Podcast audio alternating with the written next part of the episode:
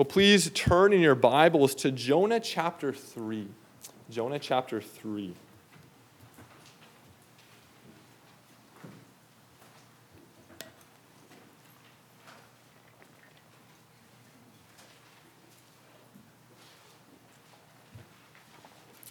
Please turn in your Bibles to Jonah chapter 3.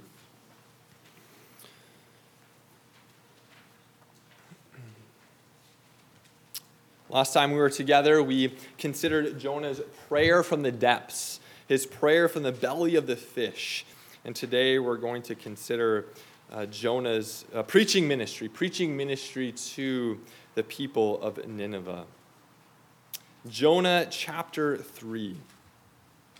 Well, please pay careful attention, for this is God's holy and inspired word that's been given to us this morning. Then the word of the Lord came to Jonah the second time, saying, Arise, go to Nineveh, that great city, and call out against it the message that I tell you.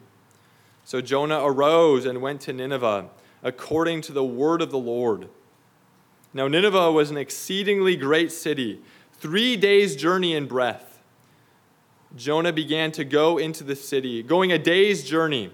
And he called out, Yet 40 days, and Nineveh shall be overthrown. And the people of Nineveh believed God. They called for a fast and put on sackcloth, from the greatest of them to the least of them. The word reached the king of Nineveh, and he arose from his throne, removed his, thro- his robe, and covered himself with sackcloth, and sat in ashes. And he issued a proclamation and published through Nineveh. By the decree of the king and his nobles, let neither man nor beast, herd nor flock taste anything. Let them not feed or drink water, but let man and beast be covered with sackcloth, and let them call out mightily to God. Let everyone turn from his evil way and from the violence that is in his hands. Who knows? God may turn and relent and turn from his fierce anger so that we may not perish. When God saw what they did, how they turned from their evil way, God relented of the disaster that he had said he would do to them, and he did not do it. Well, this is the word of the Lord. Thanks be to God. Well, a couple of weeks ago, I shared with you an illustration from a 19th century minister, which, which talked about how, you know, in every, in every village in England, there is a road or a path or a highway from that village to London. In a similar way, wherever you are in the Old Testament, there is a path, there is a road, a highway or a byway that will lead you to Christ. Now, in Matthew chapter 12, Jesus tells us that the story of Jonah is not about Jonah. The story of Jonah is not about a great fish or whale. The story of Jonah is about Jesus. And something greater than Jonah is here, Jesus says to put it another way, Jesus is telling us that when we're reading the book of Jonah, we should be searching high and low for paths, roads, highways, and byways that lead from Him to Christ. And this is how we have attempted to read the book of Jonah. We have considered the path of obedience. Jesus is the more obedient prophet of God. We have considered the path of authoritative speech. Jesus speaks a more authoritative word in that his word has power over the wind and the waves. We have considered the path of sacrifice and deliverance. Jesus accomplished the greater sacrifice and he experienced the greater deliverance. Now, today, we will be considering the path or the road of preaching and repentance. Now, in that same passage in Matthew chapter 12, Jesus says that the men of Nineveh who repented at Jonah's preaching will rise up at the judgment and condemn the Jews of Jesus' own day. Jesus is saying here that Jonah's preaching of repentance points to his own preaching of repentance. However, Jesus didn't merely proclaim a message, he perfectly embodied the message that he proclaimed. Jesus was the only individual who, who could say that, who not only proclaimed a message, but perfectly embodied the message that he proclaimed. And so, this chapter before us, Jonah chapter 3, is really all about repentance. This chapter is all about repentance. We see Jonah's repentance and we see the city of Nineveh's repentance. Now, when we think about this idea of repentance, repentance is something that's, that's a common idea for us as Christians, but there are times in which we tend to think of repentance as really only being applicable for us at the beginning of our Christian lives. We need to repent and believe the gospel and be converted. However, Scripture speaks of repentance as an ongoing habit to be cultivated within the Christian life. Scripture speaks of repentance as an ongoing habit to be cultiva- cultivated within the Christian life. For instance, the Heidelberg Catechism, our catechism places the topic of repentance in the gratitude section. Not the guilt section, not the grace section, but the gratitude section.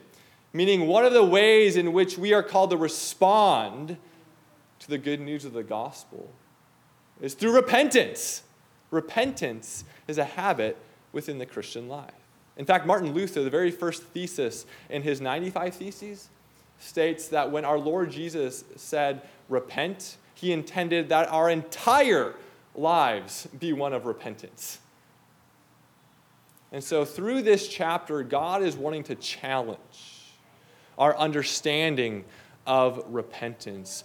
In this chapter, God is wanting to challenge our practice of repentance. In this chapter, God is calling us, calling us to a life of repentance. In this chapter, God is calling us, each of us, to a life of repentance. Now, as we consider this theme of repentance, I'd like us to consider two questions in particular. We'll first consider what is repentance, and then we will consider the mean or what means God uses to bring about repentance in our lives. So what is repentance and what means does God use to bring about repentance in our lives? So first of all, what is repentance? What is repentance? Well, notice how this chapter begins. This chapter begins with the author stating that the word of the Lord came to Jonah a second time, calling him yet again to go to Nineveh and proclaim the message of God. Now, boys and girls, what did, what did Jonah do the first time the word of the Lord came to him? What did Jonah do the first time God's call came upon his life? He fled from the presence of God. Instead of going east to Nineveh, he heads west as far west as he really could imagine, across the Mediterranean to Tarshish, which may have been in the southwest part of Spain. Now, when the word of the Lord comes to Jonah a second time, how does he respond? Well, he obeys. Look with me at verse 3. So Jonah arose and went to Nineveh according to the word of the Lord. Jonah finally obeys, obeys God's call and commission upon him.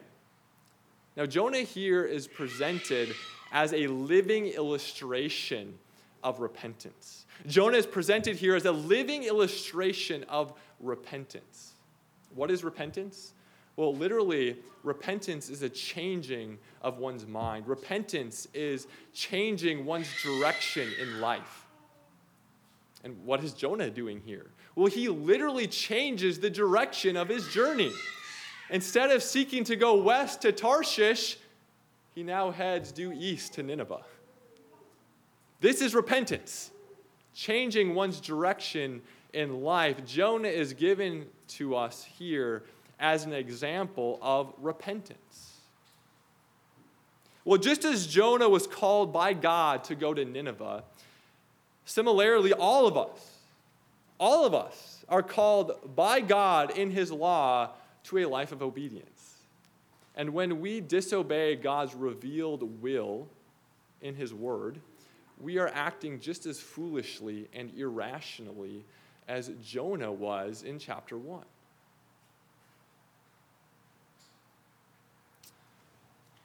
For instance, one way you could summarize commandments 1 through 4 of the Ten Commandments is be a part of a church. Uh, commandment 1 is all about the who of worship. The second commandment is the how of worship. The third commandment is the language of worship. The fourth commandment is the day of worship. And so, how do you summarize these first four words of the Ten Commandments? Be a part of a church. And so, each of us are called by God to be a part of a church. And we can either flee this calling, head to Tarshish, or we can obey this calling. We can either flee this calling and sleep in on Sunday morning or just float from church to church, or we can respond, respond with obedience to God's calling upon our lives. Indeed, you can go through each one of God's commandments in this way. In each of God's commandments, God has a call for us, a commission for us. And we can either disobey, we can head west, or we can obey, uh, we can head east. And so we would do well to consider this morning where in our lives we need a change of direction, where we have been headed to Tarshish when we really should be going to Nineveh, where in our life we, we need to repent You'll notice that every week, every Lord's Day, we spend a portion of our service hearing God's law and confessing or repenting of our sins. We do this not because we believe that we are to confess or repent of our sins only once a week. Rather, we do this because repentance is meant to be an ongoing habit to be cultivated within the Christian life. And so, what is repentance? Repentance is a change of direction a change of direction from disobedience to obedience. And we see Jonah here as a living, a living illustration of what repentance is. Now, what do the Ninevites, if you skip down in, chapter 3, what do the Ninevites do after Jonah arrives in Nineveh and he proclaims the message that God has given to him? What do the Ninevites do upon hearing this message from the prophet of Yahweh? Well, the king of Nineveh calls for a fast, and they put on sackcloth, and we, we learn that they believe in God. Or to put it another way, the Ninevites, Ninevites repent. They repent upon the preaching of Jonah. Now, what is the meaning of fasting? What is, what is the meaning of, of putting on sackcloth in this context? Well, these practices are an expression of one's sorrow and hatred of one's sin. These practices are an expression of one's sorrow and hatred of one's sin. And these, these practices are also a way in which one humbles themselves before God. They're an outward expression of an inward heart disposition. And so, what does it mean? What does it mean to humble oneself before God? Well, humility really is being able to truly and honestly consider oneself in light of objective reality. Humility is being able to truly and honestly consider oneself in light of objective reality. And what is pride? Well, the apostle tells us in Romans chapter 12 that it's the very opposite. Pride is thinking of oneself more highly than one ought. Pride is thinking of oneself in a way that does not accord with objective reality. Pride is delusional thinking. Now, David in Psalm 51, which is the psalm that we'll be singing after the conclusion of this sermon, David is able to take an honest assessment of himself before God's bar of justice. In Psalm 51, David says, In sin, my mother conceived me. David is able to fully recognize the pervasiveness of his sin problem. His sin problem began in the womb. David is able to say, Against you and you only have I sinned and done what is evil in your sight. David knows that he sinned against Uriah by murdering him. David knows that he sinned against Bathsheba by committing adultery with her. But yet he is able to say, nonetheless, against you, God, and you only have I sinned and done what is evil in your sight. David realizes that every sin is ultimately a sin and an affront against God's holy and divine majesty. David is able to say, I know my sin and my transgressions are ever before me. David, David is getting a glimpse of himself in accordance with objective reality. This is humility. And so, again, we would do well to consider, to ask ourselves whether or not we have a hatred of our sin, whether or not we truly lament and sorrow over our sin. Not, not the ways in which we break man made rules or traditions, but the, the ways in which we clearly transgress God's revealed law, the Ten Commandments. Are we able to, to actually humble ourselves before God and confess our sins? Confess the ways in which we have fallen short. Confess the ways in which we have transgressed His will for our lives. And so, what is repentance? Repentance is the changing of direction from disobedience to obedience. What is repentance? Repentance is that which fasting and the putting on of sackcloth symbolizes, namely sorrow and hatred for sin and, and being able to humble oneself before the presence of God. You'll notice that this is exactly how our catechism defines repentance. Our catechism says that repentance is, to, is defined as, as to be genuinely sorry for sin and more and more to hate it and run from it. This is exactly how God defines repentance for us in Jonah chapter 3. Now, how is this repentance that we witness in Jonah chapter 3? How is this repentance brought about? What means does God use to lead both Jonah and the people of Nineveh to a place of repentance? I mean, at the beginning of this book, Jonah was fleeing the presence of God.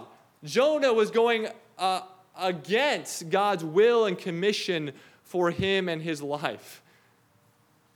The city of Nineveh probably could have made a, a, the top 10 list for the most wicked cities of the ancient world.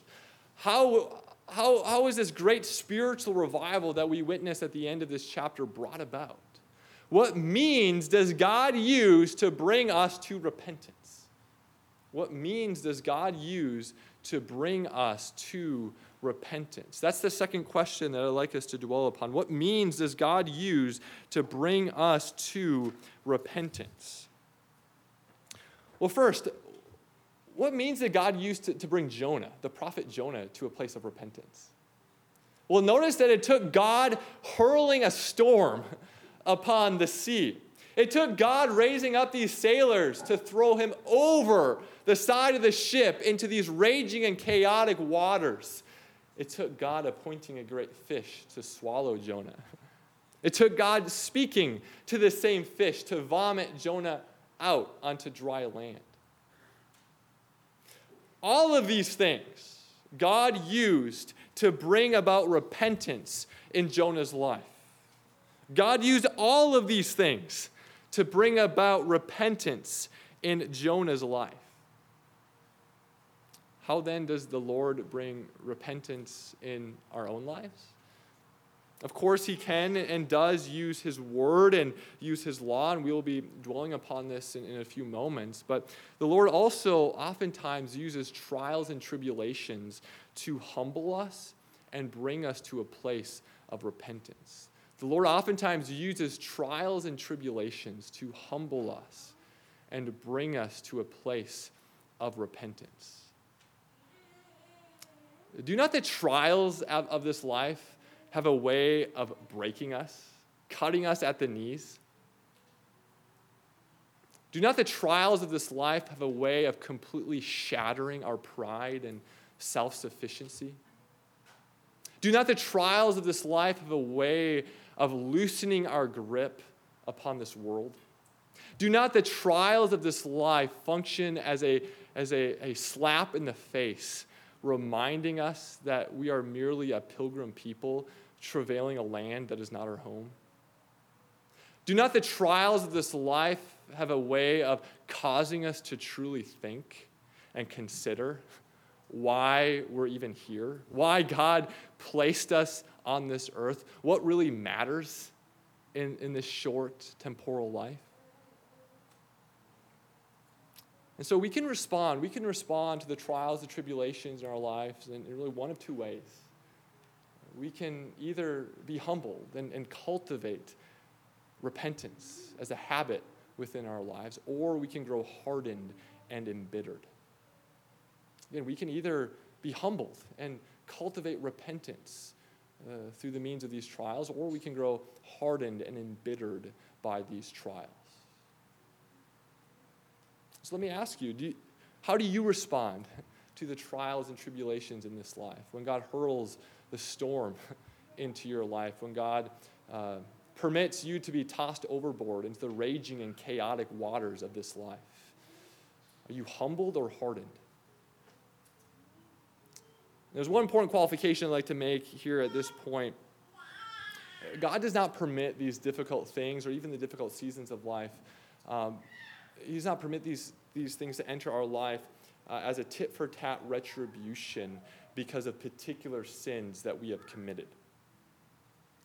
Rather, God permits these circumstances and seasons into our life because we are sinners. See the distinction here? Apart from the natural consequences of, of sin, our trials are not connected to particular sins that we commit, but rather they're connected to our sinful nature that needs to be sanctified. The trials and tribulations of this life are not ordinarily connected to the p- particular sins that we commit, but rather they're connected to the sinful nature that needs to be sanctified. And so when these, these storms roll into our life, uh, we first respond by lamenting, lamenting that this is not how things should be. We live in a fallen world. It should create within us a longing for that new creation.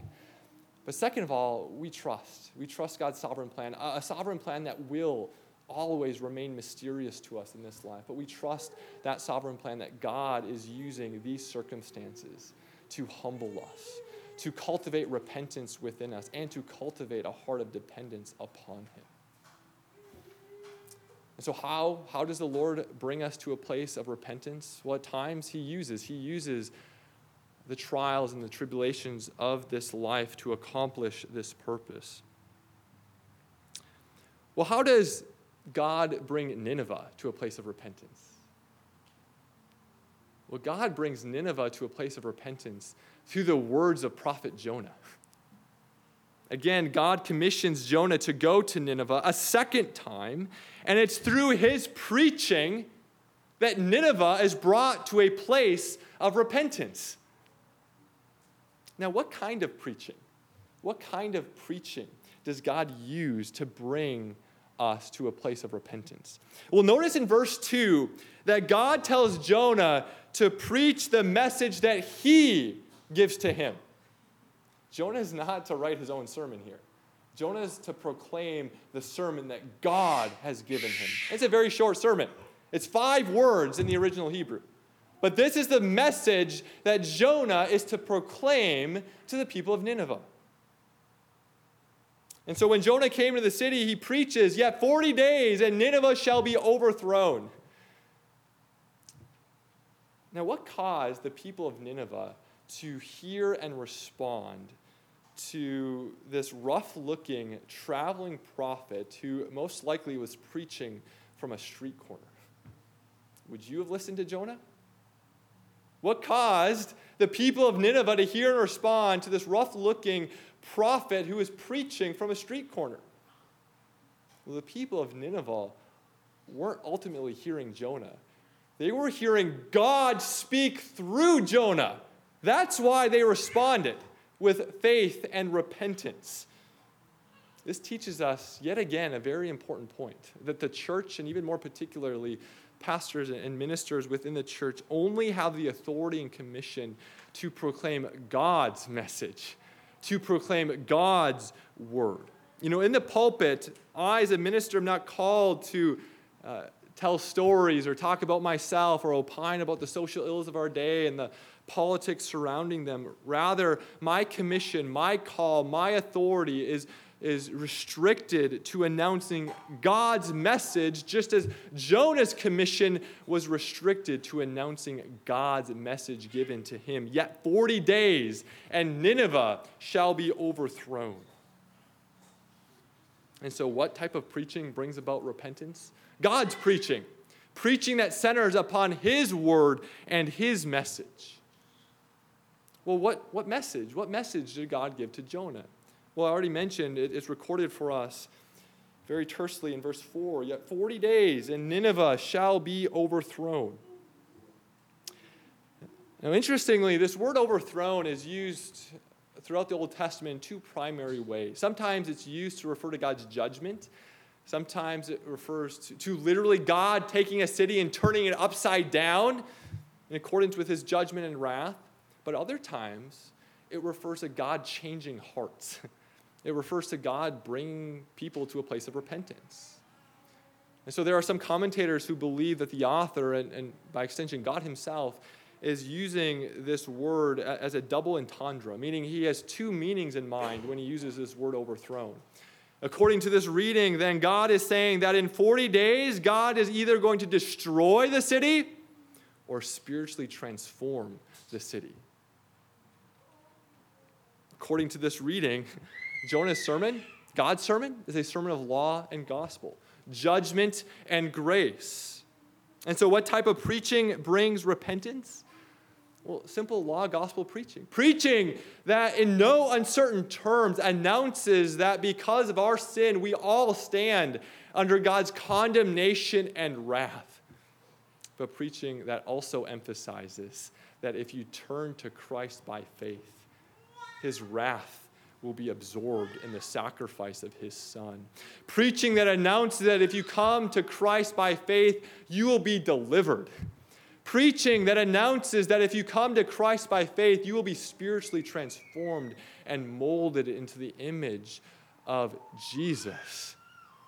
Preaching that announces the law and the gospel. This is what brings about repentance in our lives.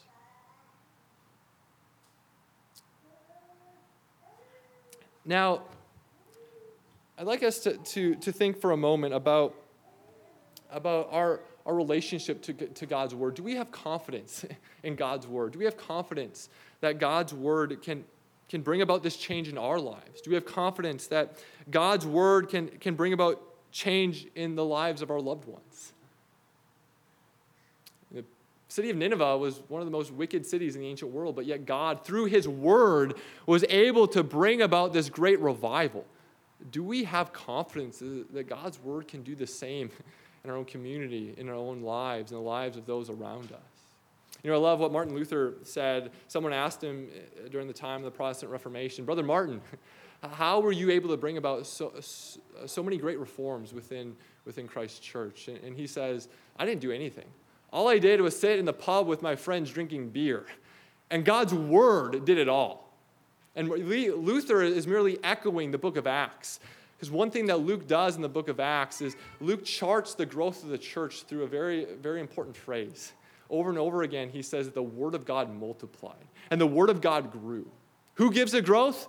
God gives the growth through his word. And so, beloved, do you have this kind of confidence in God's word.